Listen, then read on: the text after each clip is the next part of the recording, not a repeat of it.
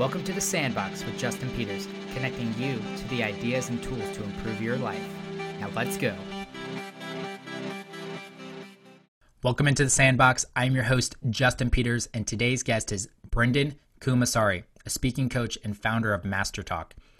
Brenden has spoken over 400 times through workshops, keynote speeches, and case competitions, which he'll explain a little bit more about in this episode. But like all, he didn't start out with the gift of public speaking. He actually grew up in Montreal, where he had to give presentations in French, a language he hardly knew, let alone could present in. Growing up in poverty, Brenden was determined to create a better life for him and his mom. He turned to case competitions to provide him with the opportunity to secure a high paying job in consulting out of college. Brenden now works for IBM as a business transformation coach and has helped his mom retire, which is so cool. During the same time, Brenden also began coaching business executives in the art of public speaking.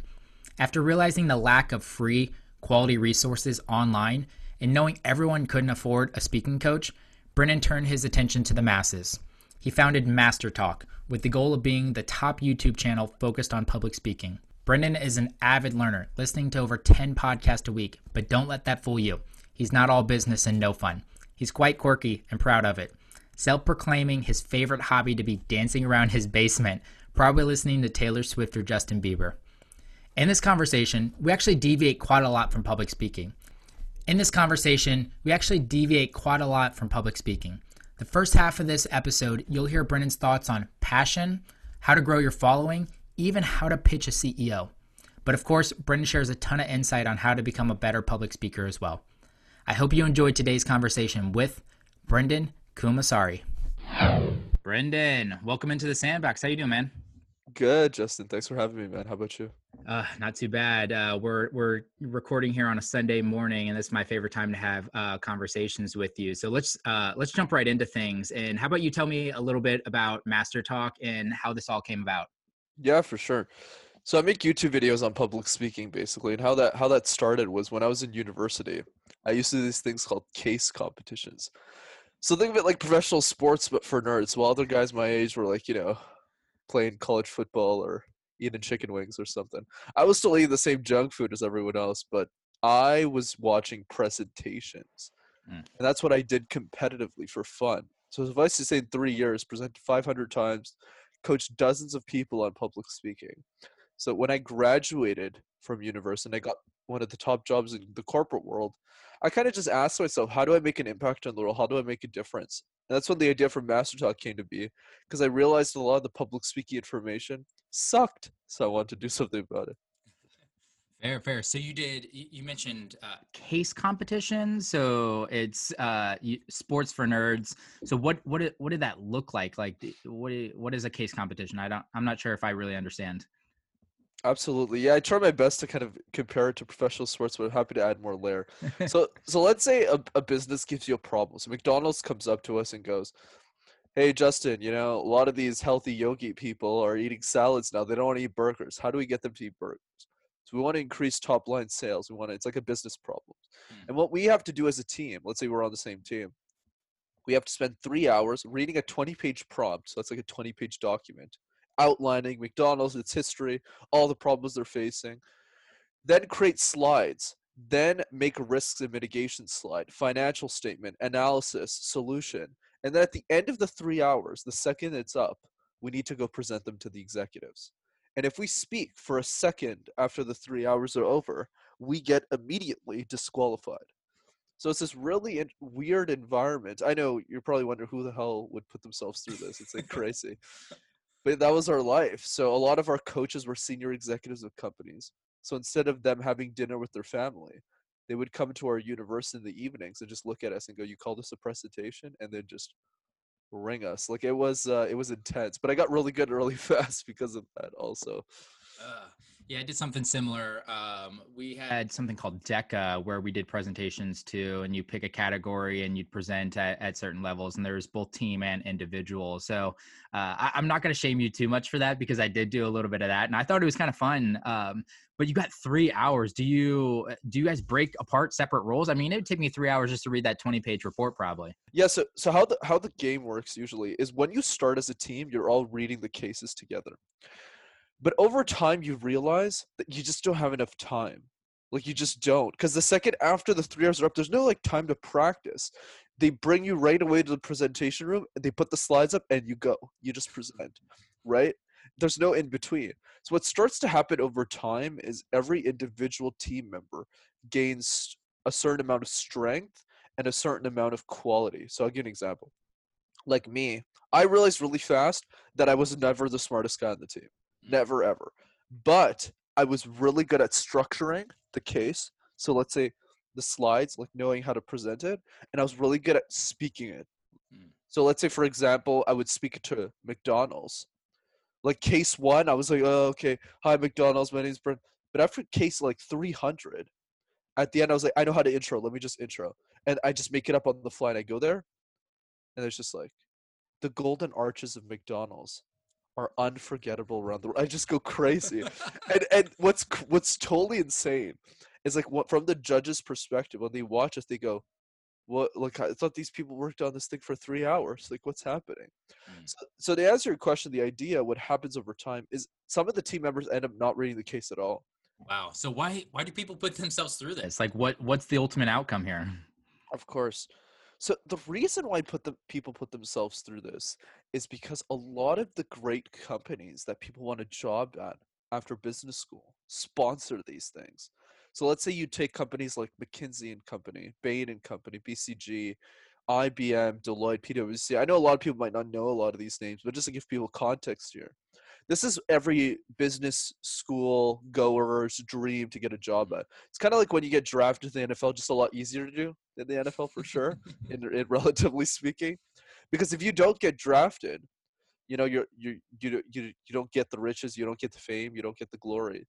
And if you do get drafted, your whole life changes. So for me, I was a guy in poverty, low middle income, parents made minimum wage. So for me, case competitions was my way out. Because if I got into cases, I knew that I was going to get a really good job after university because very few people make the program. So 400 people apply every year, 80 people make it, right? And there's 8,000 students in every given year. And most people within the program get multiple job offers. So I'll give you an example to kind of bring this home. Yeah. So there's this international competition in Montreal called JMUC. So this is the John Molson undergraduate case competition. The best best weeks of my life. Honestly, it was amazing. Mostly because I never competed. I was mostly a volunteer. It's really intense. So what happens at this competition is 19 countries from around the world. I know this sounds crazy, people, but 19 countries fly out to Montreal, spend $10,000 to enter the competition, hotels, accommodation, food, everything's paid by the school just for them to give PowerPoint slides. Like it's insane. In that given year, this is two, three years ago, Walmart was the case sponsor. But Walmart's didn't just spend 30 grand to sponsor it, and they did that to get the top blood, right? The top recruits. They did it because well actually they charged like the guy who was giving the case, I mean, was not the manager at Walmart. It was the senior vice president of the company, like for Canada. So you're there as a 20 year old and you're just there like, oh geez, like the VP is here. It's crazy. And that's the, the idea. So most of us end up getting multiple jobs. And another example I can give is the people like when you're a volunteer for the competition, how it works is when people come to the Montreal, you're their dad or their mom for the week. So I did JMUC for three years, one as like a part-time volunteer, and the two other years I was the head of one of the teams. Hmm. So the second year it was the University of Hong Kong. So I was basically their dad, I was showing them what Portuguese chicken was. They were freaking out. And then the third year was the University of Thammasat from Bangkok, Thailand. Thammasat was really interesting because they got here. We don't know each other, by the way. That's the magic of JMUC. You don't know them. And then after a week, you're like brothers and sisters. Like it's crazy. You're like best friends. So they get here, and I'm in the car with them. Okay. And I and I just asked them, like they go, they go, like, where do you get where did you get a job? And I go, Oh, you know, I got a job at IBM in consulting, which is really competitive. And they go, Oh, really good job. And then I go, What about you two? Where, where do you all work? And they said Bain, Bain, McKinsey. So let me give you an idea what that means. So at the Bangkok office in Bain, I would say maybe 700 people apply, two people get offers. So Like that two, was the two. those were the two. You got it. So I just looked at I was like, so you're the two? And they just went, yeah. And I just went, whoa. So, anyways, it's pretty crazy, man. But most people do this for jobs, and then after I did it for a job, it became it became an obsession. Mm. Like I, I just was crazy. Like you would see me at night in school, like most the best case competitor, let's say top five or top ten of any year, we wouldn't go back home. Like we would just sleep there. I would just be in sweatpants. I was sleeping like four hours a day. So think I don't know if anyone's seen Michael Jordan's documentary. I related a lot to that. I, I didn't practice at his level of intensity, but I was crazy. That's why I learned public speaking so quickly. So um, naturally, You you must have been a really great public speaker growing up, wanting to get into this. I don't think a lot of people uh, really want to be public speakers, but but you seem like someone that's probably naturally gifted at this. Is that true? Uh, definitely a mix. So when I was five years old, so I grew up in Montreal, and in Montreal, French is a required language. So, I when my parents sent me to French school because I needed to learn it, not only was I uncomfortable with presentations, I had to give them in a language I didn't even know. So when I was in grade seven, grade two, grade four, I would just stand up in front of my classroom and go, uh, bonjour, and I would start to freak out. So public speaking definitely wasn't my thing for most of my life, I would say. I started catching on a bit towards the end of high school, but I wasn't like this energetic, uh, oh yeah, I'm, go- I'm going to present three times a week. Like, no way. Mm. But then after I got to college, I got a bit better. And then it was in university that I really wanted to to get better at public speaking. But the reason had nothing to do with being a motivational speaker or being a YouTuber. I just wanted to be the best in the program because when you're in that weird subculture of a subculture it's like 80 people or like 500 people in canada the us who know what a case competition is the people within that circle are just obsessed with presentations. Like they're mocking you for every little slide. I'll give you another crazy example. So me and my friend richard were so intense about case competitions that we would yell feedback to each other in public so I remember like we were doing this small competition to prepare for the program, like to get into it.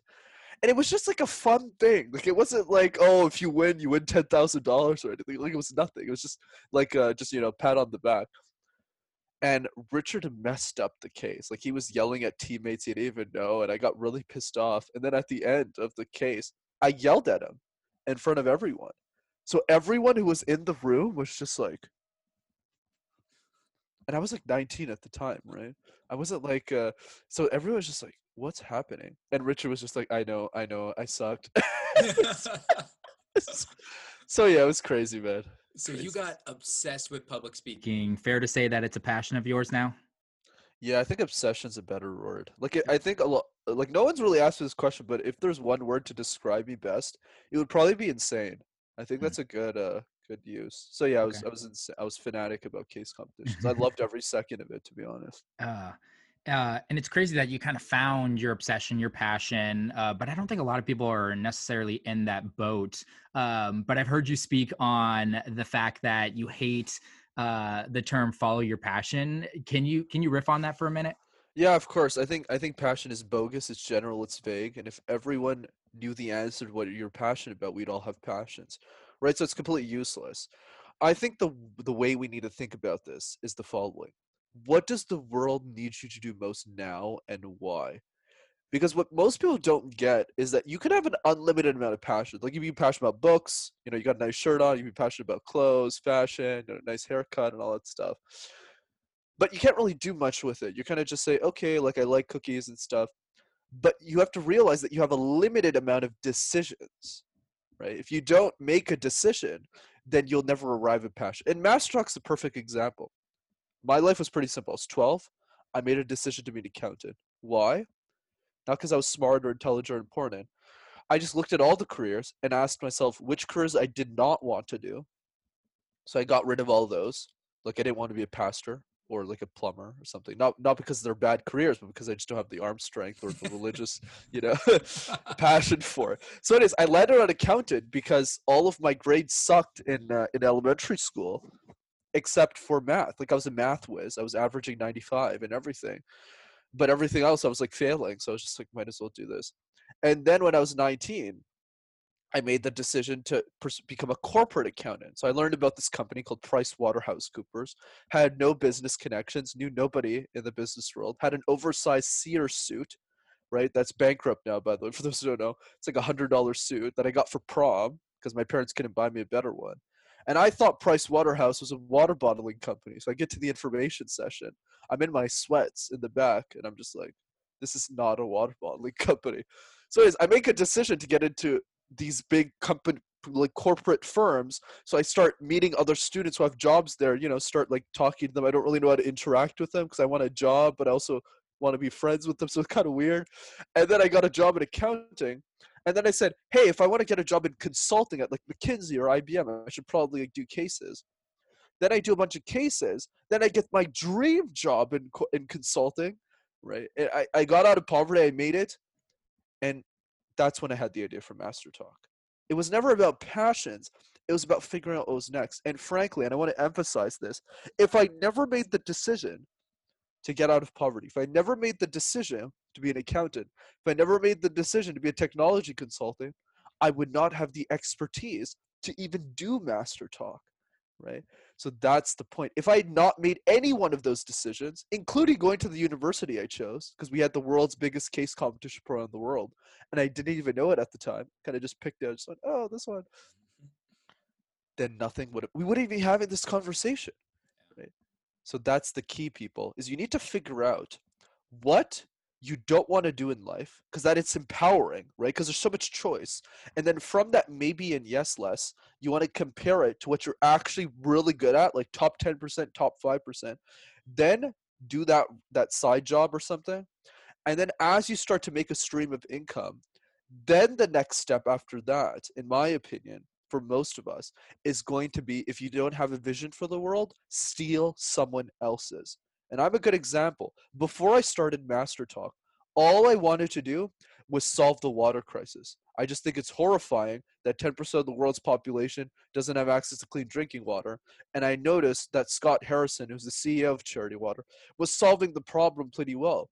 There's 663 million people who don't have water. He solved for 11.2 million. I was like, damn, this nonprofit knows what they're doing. So my plan was simple, dude. Like, be really rich, become a senior executive in consulting. I had the skills for it because I was a machine at case competitions. Then make a shit ton of money, have a great family, you know, get married, have kids, do the whole Disney movie thing, hopefully, hopefully. And then after that, donate money to Charity Water and die. That's all I wanted to do. I had no aspirations to be this big YouTube star. And frankly, Justin, that would have been my life if I was born just 30 years earlier. Mm. It just so happened that I was born at the right moment at the right time. That case competition started to gain popularity in the early 2000s, right? That they had a really robust program by the time I was 19. And I joined the program because a lot of the coaches who were senior executives were alumni of the program. And they and they went up the corporate ladder like crazy fast because they were like 10 times better than any other employee, like what I'm doing now at my company. And then they end up coaching. So all of those stars had to align for me to become the youngest speech coach in the world, right? Because I, I started coaching C level executives. So for those who don't know, that's like CEOs and stuff when I was 23. So none of that would have happened unless I was born at that right specific time. So I guess some of it has to do with luck, but a lot of it also has to do with just like make make an effing decision, you know, and then move, move, move, and then you'll get there eventually. Mm. So you coach C level executives on public speaking, is that right? That's correct. And you're 23 now? I'm 24 now. 24 now. Yeah. How does a 24 year old pitch a, a, a, CEO to work for him? Yes, it's a, even even I was pretty surprised that a lot of the C level executives at the beginning cared what I had to say. To be honest, I I knew personally, like I'm happy to say this publicly. I knew, especially after six months of doing MasterTalk, that I knew more about public speaking coaching than PhDs from Stanford. I just knew. And the reason is simple. It has nothing to do with like intelligence. They just would never take a step back to just ask themselves, are they actually helping the person? I'll give you an example. A lot of these PhD people, whenever they give workshops, Justin, this is how it starts. Did you know that after death, public speaking fear has ravaged like they just obviously i'm exaggerating about characterizing here or a characterizing speech coach you know you know what i mean anyways they, play this cartoonish character right where they, they kind of tell you how how bad public speaking how it's like ravaging society like poverty or something. But they don't take a step back just sim- just ask themselves a simple question. If your goal is to inspire someone you know to, to say hey you can speak. You can do something. You can share a message. The last thing you want to do duh is compare it to death. Like why would you compare it to death? It just makes no sense. You're not helping people so that and because of that obsession that i had with case like just give once again give people an i was up at like 11.30 p.m and i'd be yelling at the accounting team. Like i was like what you did at 3 minute 46 was just wrong. Why are you looking sad when you're supposed to be smiling? You're talking about the company's future. Like i was so obsessive. So what ended up happening was when I started going to personal development conferences, like think Tony Robbins, Lewis Howes was the big first event I went to. He has a top hundred podcast in order for people listening. So I went to this event and I met a lot of really open-minded people. And there's this one person in particular, right, who was just like, "Hey, like, oh, that's cool that you're a public speaking coach." And he was like a he was a C-level executive in in tech. So he watched some of my videos back when they were grainy, and he was like, you know what you're doing, man. You want to like get on a call or something. And then we just started coaching each other. And then he, I was coaching him on like business, uh, on life and public speaking. He was coaching me on business. And then we just ended up having a partnership. And then he introduced me to all of his C level colleagues. And he just said, Look, this dude's 24. He knows way more about public speaking than I do. Like, you should be listening to him. So I think the key for me has been don't sell people who don't want to be sold. Like, I don't go up to the CEO of like Merrill Lynch or something and say, "Hey, I'm 24. Like, you know, you want my help?" No. And frankly, I don't really want to help them either, if I'm being honest. Yeah. But for me, it was, um, don't just say something, but do it, show it. So the person I do, I did want to pitch, who ended up becoming one of my clients, is the CEO of this nonprofit. So what happened was, I didn't just say, and I did it for free, obviously, because it's a nonprofit. Just someone I, I just really respect what he's doing. And I kind of just said, "Hey, um, here's a voice recording. So I just sent, I emailed him a voice recording, five minutes, outlining all the mistakes. Sent sent him a, a PDF document, time-stamped feedback from one of the keynotes that he had posted on YouTube. He messaged me back 30 minutes later, and he was like, "How much do you charge?" I was like, "For you, I won't charge you a dime because you're a nonprofit. Just say yes." And he just said, "Yeah." And he just Wow. became one of my clients. So I, I think for me, the, the takeaway is if you, what I like about business, I think what I've enjoyed so far, is the market is the market like if you're really good at what you do then and you and you promote it well well you show people people realize really quickly. And i think just to build on that to kind of add value here that i realized that i was going to be able to build a very successful practice without making youtube videos. It's just what i what i also realized is that's not what i'm in the business for right? I, i'm in this thing to sh- to democratize the whole information so i have to always remember that as i move forward. Hmm.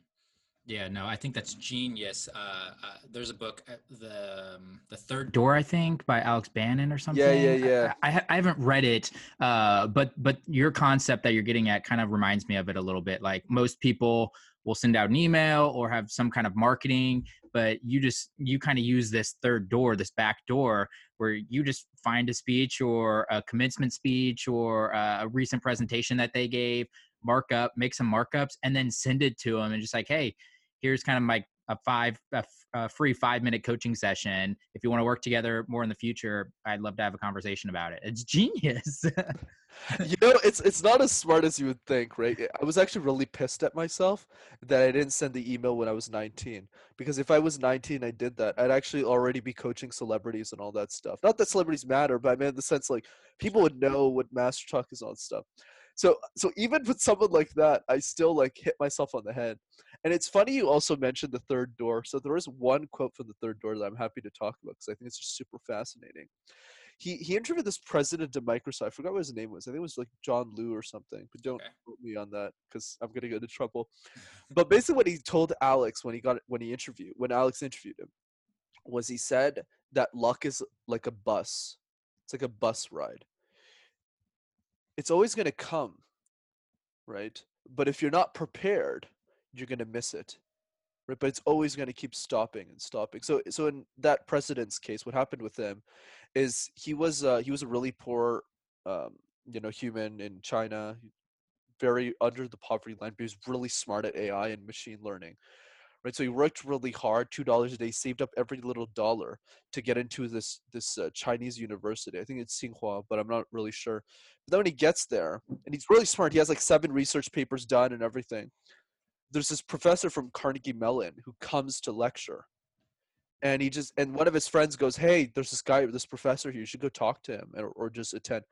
And it just so happened that he was the only student there because it was raining, so there wasn't really anybody. So it was like maybe like five or ten students or something. So he just started asking questions to that professor about like, and the guy was like, "Hey, this guy's really smart." So he's like, "Hey, can we talk?" And then they start talking, and he gave him a full ride scholarship to Carnegie, right?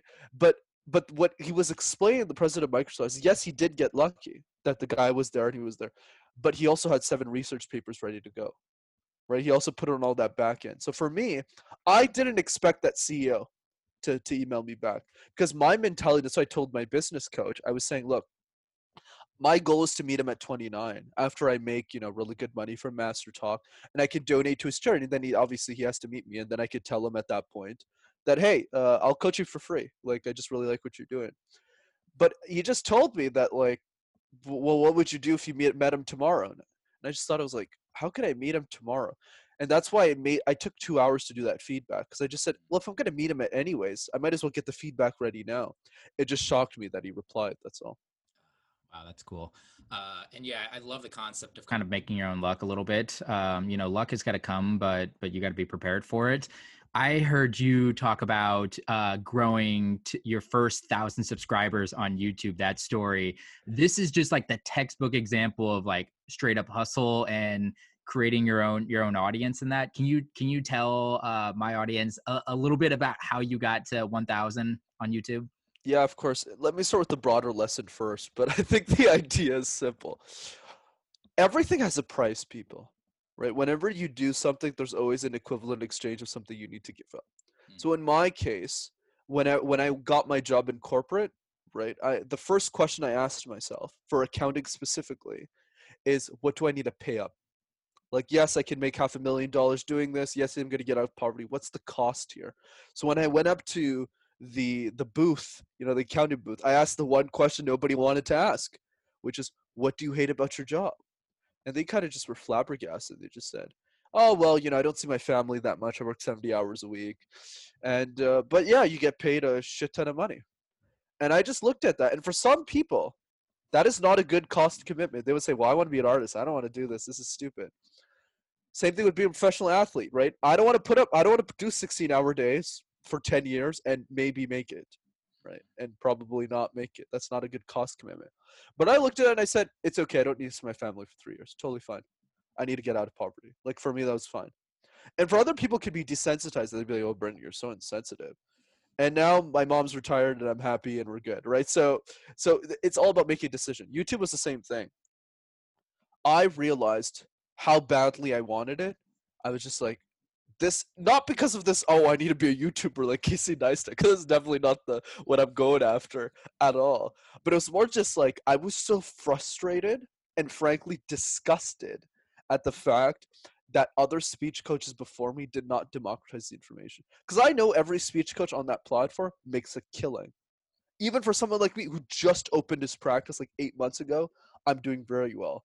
And this is like in a covid world i'm doing really well right so I know those people are minting really good money and are not even investing a bit of it into production, just a bit, right? It really just frustrated the crap out of me. So I just said for the people who can't afford me, it just became a moral responsibility to just say, I need to do this. And it gives you something interesting to do and work on.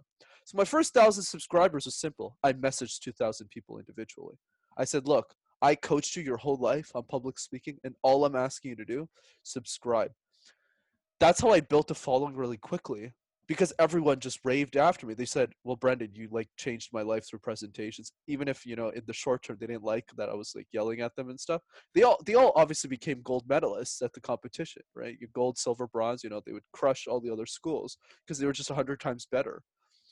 and the judges would know that. But anyways, they they didn't just like subscribe. They just said, "I'm coaching the next teams. I'm gonna tell everybody about your video because I know you don't have time to coach people anymore." And that's how I grew really fast. So I think for for for YouTube, the sport is simple. You just need to be more generous than anyone else. And if you're and give and communicate something that's worth sharing, right? I think that's important. So for me, like I just do whatever it takes to win. And whether it's case competitions, I used to be a professional League of Legends player. Like everything I do, I'm just really competitive at what I do. So with YouTube, it's simple. It's like, how do I get to 100K? Guest on 10,000 podcasts. Even if they have three people watching them, it doesn't matter, right? Because if you meet, and that's what people don't get. You know, they get lost in these follower accounts. It doesn't matter if you have 100,000 followers if nobody cares about you or buys your stuff if nobody knows who you are, if nobody trusts you. That's why for me, 100K on Instagram means nothing. It means absolutely nothing because they're just looking at my pictures and stuff. But if you have 100K on a podcast, that's huge, right? Because people are listening to you every week and saying, Justin is someone I trust. I trust him to vet the guests and ask the questions. I'm going to give him my time every week. And that's what matters for me. So for me, if I just meet 10,000 podcasters one on one, and they just tell 10 people, that's it. Yeah, I think there's a lot to learn in that lesson. Let's shift gears to public speaking. I, I want to give some time to uh, your forte here. So, uh, first, can you explain this concept of the key idea and how this can help someone structure together a speech? Absolutely. So, a lot of people, what they struggle with, Justin, is finding a topic. They go, Well, Brenden, like, I don't know what to talk about. And, like, I don't struggle. And I just say, Okay, keep this simple. So the question, the only question that matters is the following. Let's say it's your last presentation ever of all time. You never get to present again. And in that presentation, you know, you're going to say some stuff. You're going to talk about things. But your audience will not remember your name, will not remember your title, and frankly, won't even remember your content. But they'll all remember one sentence. What do you want the sentence to be? So in my keynotes, Justin, to give an example, and I'll use you as also as an example here to demonstrate this. All my keynotes, I talk about a bunch of public speaking tips. If uh, there's an executive program I'm doing with my C levels, I'm focusing on things in their meetings. If I'm talking to 10 year old Rebecca, I talk about how public speaking is like a puzzle. You want to start with the corner pieces first, right? Because if you talk intentionally about your introduction and your conclusion, which most people don't, it's going to be much easier for you to build a presentation. But at the end of the day, if there was just one sentence that I had to share with them, it's that anyone can master public speaking. So in many ways, public speaking is like leadership. We think or we know that leaders are created and not born, but we seem to believe that speakers are born, which is not true, right? Because no one was able to simplify the knowledge yet enough for somebody to just say, "Oh, public speaking is a joke. Like I can totally master this." So for me, the only outcome that I have in my presentation is for you to just say I can do it. Because if you can do it, and I and I brainwash you into believing you can, you're gonna follow up with me. You're gonna listen to all my videos. You're gonna start those community groups. You're gonna coach those people you need to coach, and you're gonna create your own way of figuring out through my videos. But you're gonna do it. But if I don't convince you of that, I lose. So for you, it's a similar thing. There's different topics you can speak on in presentation, but in my opinion, your topic is your podcast. What's the mission of the podcast? What are you trying to achieve from it? Because a lot of the top podcasters in the world, a lot of their uh, their following also comes from live presentation where they just speak it out and they get to meet you in person. So then you what you want to do is refine your if you had to summarize your podcast in one sentence, what would that sentence be? And then play around it. Mm, okay, totally makes sense. Um, how about we do some true false too here? And i'll give you a statement. You you tell me if it's true or false and then give me kind of a 60 second uh, reason why. Is that okay? Of course absolutely. So how about silence is just as important if not more important when you're speaking? Definitely true. So the idea with silence is simple. Pauses are oh, the number one weapon for speakers. If you're able to pause effectively in a presentation to garner interest like I'm demonstrating right now, people latch on to the words that you say. But if I speak too quickly and I'm going la la la la la, then you're just like, I don't want to hear this thing. Right. So silences are absolutely vital. Mm, yeah, and you have a great YouTube video on that as well. So if anybody wants to learn a little bit more about that, the power of pause, I thought is uh, just a great, simple first tip for anyone who's trying to elevate their speaking game. What about uh, some topics are just so boring and there's no way to make them interesting? Definitely false. So when I was in university, I used to give presentations on accounting policies, and we made it the most interesting thing ever. The teacher loved it because we told jokes, we talked about Lehman Brothers bankruptcy, and it was, we had a lot of fun with this stuff. But the idea is simple. There's no such thing as boring topics, just boring people in the Mm. way that they present it. So the issue is never I have to present accounting policies, but rather the issue is your reaction to that, right? So you want to change the way that you vocal tone. So how do you vary your vocal tones? Does your face look interesting? Like li- interesting to give the presentation. If it doesn't, doesn't matter if you're presenting World War II or podcast you like. You don't look interested. Your audience won't be interested in what you have to say either. Mhm. And then the last thing is just how do you communicate the topic in a way people understand it? So one way of a, of a communicating accounting policies is saying repo 420 uh, stipulates, and I already lost like half the crowd, so I'll bring everyone back. Or you could just say Joe has a bakery. Yes, there's this policy. We're going to talk about the policies, repo 420, but it matters to Joe the baker because you have a dream of expanding your bakery operations, of sharing your goods with the world.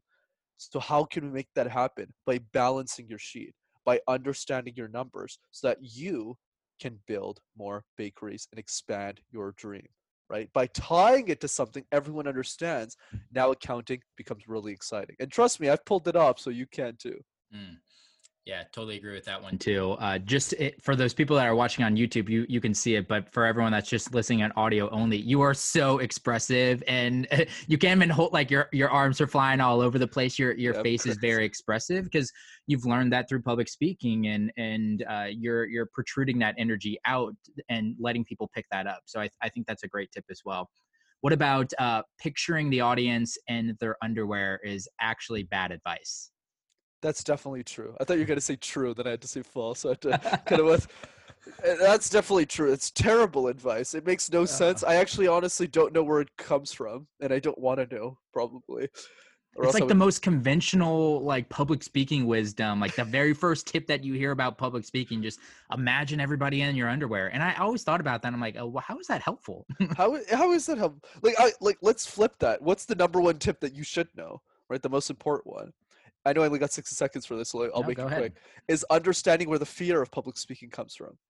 Like everyone's scared of public speaking. I've been on podcasts in New Zealand, India, Australia, all these countries around the world. They're all scared of public speaking. They all relate to it, but we don't know why. You know why this happened. And if you ask any other speech coach, they'll say, "Well, you know, you should like breathe or drink water." But I'm like, you're not addressing the core issue. Like, why are they scared? Not like what to do. Because if you tell them tactics, you're basically telling them that the fear is normal. The fear isn't normal. We shouldn't be scared of public speaking. It makes no sense. I'll explain why really quickly yeah let's go right? Where do we give most of our presentations, right? That's where the answer lies. And the answer for all of us, whether you're a high school dropout, which is totally fine, or you're a PhD, you gave most of your presentations in high school anyways. In school, this is where you give them. So what happens in school? Three things. One, we never get to pick the topic, and it's not something we're passionate about generally. Think Renaissance. You probably think it's a fruit. It's a time period in history, right? Two, students don't care not because they don't care about us most of us are good people okay i don't know why like people think people are bad most of us are good people it's not that students hate you it's that they're worried about themselves school is one of the few presentation environments where you're presenting to people who also present. So let's say for example on this podcast that you're listening to where you listen to me and justin speak in this context you don't actually get on the podcast 10 minutes later to add your thoughts right? So your your focus as a listener is just saying what does brenden and justin have to share in this conversation? And that's it. But in school when you're sitting there as a student you're not paying attention to brenden because you're saying oh crap i gotta go in 10 minutes and i gotta present prehistoric times so of course no one's gonna listen to you and then you have a teacher who's super well educated my my sister's an english teacher like i have a lot of respect for teachers but they're super stressed They got 40 students to go through. So let's recap this. You never get to pick the topic. You're speaking to students who don't care, and you have teachers who are too stressed to coach you. But this behavior gets perpetuated in all the subjects that we present. English, math, sciences, arts, gym, over and over and over again, we're taught to believe that public speaking is a chore. It's a responsibility. If we go to school, it's tied to a grade. If we go to work, it's tied to an outcome. It's always tied to something. And if we don't do well, we get slapped in the wrist, right? We get punished every single time. That's the issue. It's not drink a glass of water, it's understand that the fear has nothing to do with you. It's not your fault. It's the system in which you grew up with that taught you that public speaking is a bad thing. And I'll prove it to you. I coach seven year olds, who are a lot of those executives as kids. I get them to speak better than them in three weeks. Mm. Not like three years, in three weeks. Why? Because, and this is something you can steal. I want people to steal this if you're an educator listening right now or somebody who coaches kids make them present something they're passionate about. So a lot of my students they present like the first day at school or they're an entrepreneur they want to solve like the find a vaccine for covid or something that's a presentation two treat them like they're the same age as you with the same maturity seven year old i treat her like she's my age treat her like a ceo so she feels like she's valuable she feels like she has something to say and then the third thing is create a supportive environment. If you handpick students who all want to master communication, there's no more laughing, there's no more insulting. It's just like, hey, go. Like, we want to support you. Everyone's clapping for each other. Three weeks, they're all machines, right? This is something easy we could implement in the education system. Obviously, I don't have the world with all to do that. So at least the least I can do is come on a podcast and talk about it. But yeah, that's the thing. Like, what's, and one last thing I'll add here. Yeah. Why does Julia, I'll just use her as an example, why is she not scared of public speaking since she loves theater. Why is that the case? A lot of people think it's because she's extroverted. Oh, you know, Julie's an extrovert, she's in theater. No, it's because Julia's perception of what public speaking is for is completely different. It's not a parking ticket you get, it's not a grade that you're supposed to obtain. It's an opportunity to make a difference, an opportunity to entertain, an opportunity to perform, an opportunity to share a lesson that matters to people. And that's why Julia is not scared of public speaking. And if we can change that perception, we won't need to breathe for five seconds before presenting. We just present. okay, fair, fair. Um, last one for you here. The best way to practice is to deliver a variety of speeches um, so that you start learning all the different skills required to be a good speaker. Man, you're so good at this intro thing. I, I would say definitely false. Uh, it's useless. Let me explain why whenever you learn a new skill, think about piano or even reading books, you have a couple of choices, right? The first choice is try and play 50 different songs and figure it out. Or better, do the same song 50 times, show off to your friends that you can play the piano. They go, wow, Justin, you're so good at this, even if you only know one song. Chopsticks. Then, yeah, chopsticks. Oh man, that took me so long to get right. But I did it eventually. And then they go, and then someone like you, let's say you're the one playing piano, you go, hey, you know, if I got this one song right, imagine what I can do with 10 other songs. And then you're on your way. We do that with literally every skill you can think of basketball, ballet, break dancing. It's always swimming. You're always focusing on the same stroke, the same move. And then over time, you get better. But we don't do that in presentations. It's Wednesday. Our friend our colleague, our teacher, our boss, our client says, "Hey, you know, Justin, we got a presentation for you. I don't know why your friends ask you to do a presentation, but hey, you never know. in my case, in my case program, that happens all the time. Actually, I think that's why it came off the tip of my tongue because we just present to each other. So they say, they say on Friday you got a presentation to give. So you got two days to give it. So you're like, I'm not talking to my family for two days. You spend like a lot of time on it too, like 10, 15 hours. You really put in the effort. You present it, and then you take that beautiful presentation you worked so hard to give, you crumble it up, you put it in the garbage, and you never look at it again and move on to the next one. Whereas the best speakers in the world, think of everyone that you love Tony Robbins, Gary Vaynerchuk, on and on. They present the same thing over and over and over again. And that's the secret. Tony Robbins is not going to come up to you and say, Hey, you know what, Justin? For this seminar, You want to try talking about porcupines for three days and see what happens, just to see. I mean, there's thirteen thousand people in this room. Let's let's change things up a bit. No, you're not delivering on your promise, Tony. You got to talk about mindset. The same shit that you're going to say in every seminar, we want you to say again, right? So why do you keep changing your topic? Right? Stay on the same topic. Do it hundreds of times. My keynote I've done over 300 times, not 30 times, 300 times, and then become exceptional. Mm.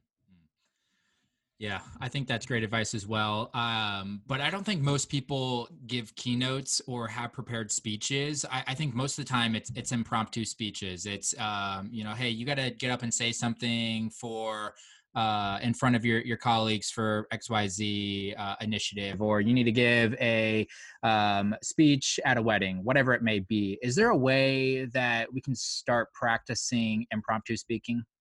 Yes, two parts to that. So one part of that is how do you practice when you're not in that keynote scenario, right? Because mm-hmm. I, I, I know that's not everybody, and that's a good point that you brought up. So the way that we want to think about this is, let's say Julia again, she works at a bank nine to five. She comes up to us and goes, "Well, Justin, well, Brent, I work at a bank. Like, what's what's repeatable about this? I can't do the same presentation over again because my project updates change all the time." Sure. I go, "Perfect, Julie. That's fair. That's a fair analysis. What do you do outside of work? Just out of curiosity." And then Julia would answer something like, I don't understand why this is relevant, but uh, you know, like I run marathons, I'm a gold medalist, I do Spartan races, I take care of my kids, I bake. And I just go, okay, Julia, you just gave me three repeatable presentations. And now Julia's confused and goes, what do you mean? Like, I just, and I go, exactly. You can make a presentation on parenting tips because there's a lot of parents who don't know what they're doing and you have a lot of experience. B, you can talk about the importance of fitness and nutrition and how Spartan races help you change the paradigm of how people view women in the sport and how you've thrived in it. And three, talk about baking, your favorite recipe, share it with somebody. When you when Julia presents that to three people, not 3,000, three people, and one of them goes, Hey Julie, I watched your presentation on Spartan Race. It really moved me. I actually went for a run this morning. Thanks for inspiring me. That's when hmm. public speaking becomes addicting. Because then Julia looks at this and says, Huh, you know, I'm actually not bad at this thing. Let me just go present in front of 10 people, then 20 people, then 50 people, then 100 people. Before you know it, she's a keynote speaker. The point is simple. You don't need to be a keynote speaker to apply this. All you need to do is pick a topic that solves a problem for somebody else that you can do over and over again. And I preach what I teach. That's what happened to me. I was 20. I never had an idea of being a YouTuber. I was just making slides in my basement to kind of help the other students in the program. I was presenting to two people, seven people, but these two people were like really smart people. So they'd go, oh, you know, we should change this, do this, do that.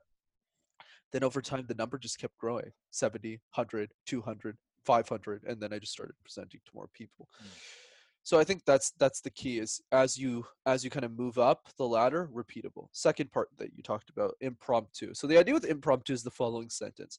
I don't know what I'm going to say as much as you do but through my way of speaking, I'm going to convince you that I do. So that with some practice, you will too. So, one easy exercise I can give people right now is what I call the random word exercise, where you essentially pick a random word and you make a presentation out of it. So let's demonstrate really quickly. Yeah, I'm sure you've been you've been waiting oh, for this. So I have been, I have been, because you're. It's so fun to do. So, uh, how about a cup of coffee? Cup of coffee. Oh, you made my life easy. I thought you were going to give me something really hard because you did so much research on me. Okay, coffee's easy. I'm just going to say that for the record. It's early morning at 6 a.m. and I start walking up the stairs from my basement. And I sit down on my table or my dining table and I look at the sun that's so warm. But I realize what the most important morning of or moment of that morning is. It's not the eggs, though the eggs taste great. It's not the steak, even though the steaks taste amazing. And it's not the orange juice, because I'm not a big fan of juice in the morning but it's that cup of coffee, that fresh brew that helps you not just enjoy the day, but share a moment that matters with people. Whether it's to your kids where you ask them how school is going, to your amazing partner who's there with you every step of the way. A cup of coffee isn't just a symbol of getting your day started. It's a symbol of making every day count. It's a symbol of making every day matter. And that's why today I'm going to talk about the history of coffee. And how with just one cup of coffee, you can look at your day in a completely different light.